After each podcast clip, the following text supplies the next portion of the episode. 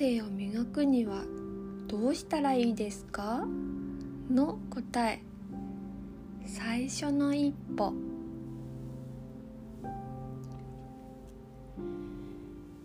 直接パーティールームへ向かうつもりだったけどエントランスまで来てふと振り返って空を見たらなんだか日差しがあったかくってそうえば地図を見た時近くに公園があったなと思い出した。エントランスを開けてもらおうと呼び出しボタンに手をかけたけどやっぱりやめて外に出た。建物の前で少し迷ったけど日向に出てみて今その公園に行くことにした。こっちだったはず。初めて来る駅。初めての土地。ここに住む人たちが行こう場所を見てみたいと思った。私が今住んでるお部屋は見晴らしもいいしアクセスもいいけど街がアスファルトとコンクリートに覆われている。透明な小川が流れる道の土の上をゆっくり歩きたいなという気持ちがいつも心のどこかにあった。駅からゆるい下り坂を行った先にあるその公園には大きな池があって池から流れた水が小川になっていた。きたかった場所にそうとは知らずにたどり着くこともあるもんだなぁと思いながらベンチに座った。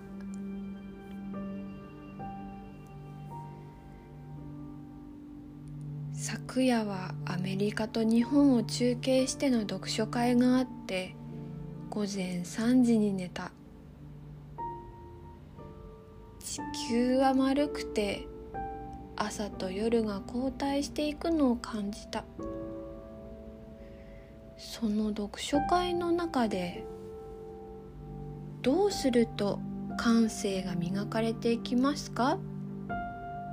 という質問があった。この質問どう答えますか？私ならどう答えるかな？とベンチでぼんやり考える。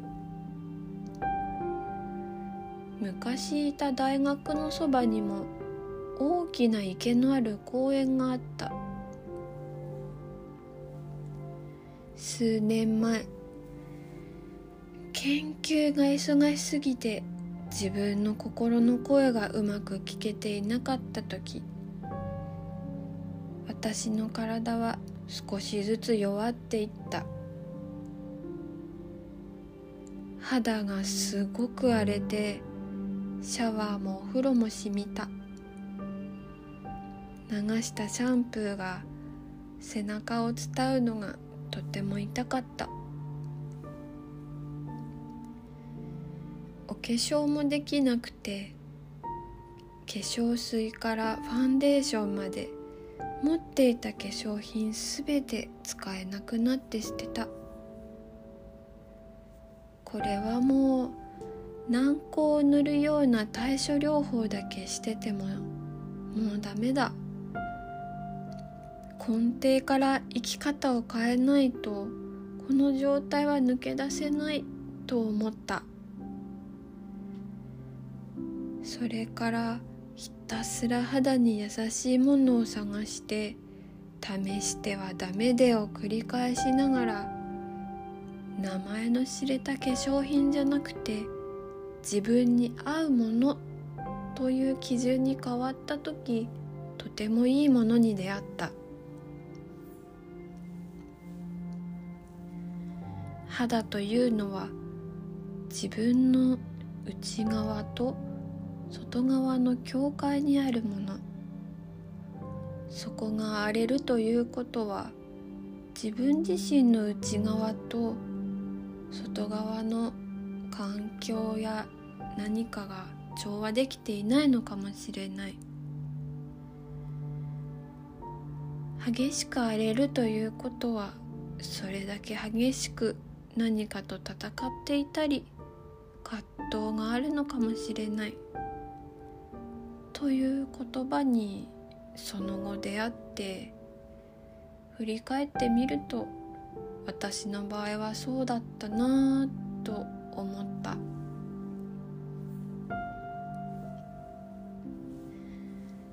心の負荷がこんなに肌に出てるということはさらに奥にある内臓も疲れきっているんだろうと思った。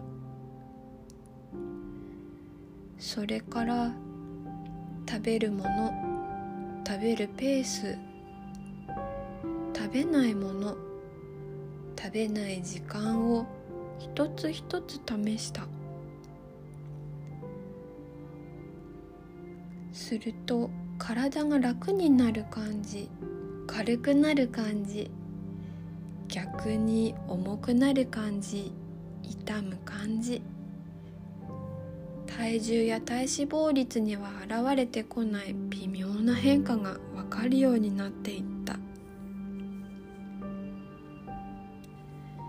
外側との境界である肌。そして自分の内側へと目を向けて心地よいなぁと思う時間が少しずつ増えていった頃。何があってもこの1ヶ月は夜10時に寝ると決めてあらゆる声を断ってみることにした。研究室の飲み会も付き合いの食事会も仕事の時間も自分の寝る時間から逆算してあらゆる行動を決めた。私は今月22時に寝ようと思いますので8時前には失礼しますと言った時そうか頑張ってねとて面白がってくれる人もいたし足を引っ張る人もいた。意外な人が意外と応援してくれて身近だと思ってた人が案外足を引っ張ってきた。それでも丁寧にご挨拶しながらさっさと立ち去った。最初は難儀したけど行動や思考の基軸を全て自分に置くという感覚が頭じゃなく体感で身についていくのを感じた。そうして生活も考え方も行動もマイナーチェンジを重ねていったある日心の奥からかすかに声が聞こえることに気づいた。心の奥から響く声を聞く。これが感性を磨くにはどうしたらいいかの。最初の一歩。私なりの答え。さてその次に来る質問はこれ。自分の中に確かにあるのになかなか聞こえない声はどうしたら聞こえるようになりますか？あなたならどう答えますか？私なりの答えを次回配信したいと思います。今日の日向ぼっこはここまで。もうランチの時間らしいのでポケットの中のどんぐりとともにそろそろパーティールームに入ります。さあ今日もここまでお付き合いくださってどうもありがとうございます。音声のチャンネル登録や記事をフォローしてくれるとすごく嬉しいです。ながら聞きで楽しんでいただけたらなと思いますではまた。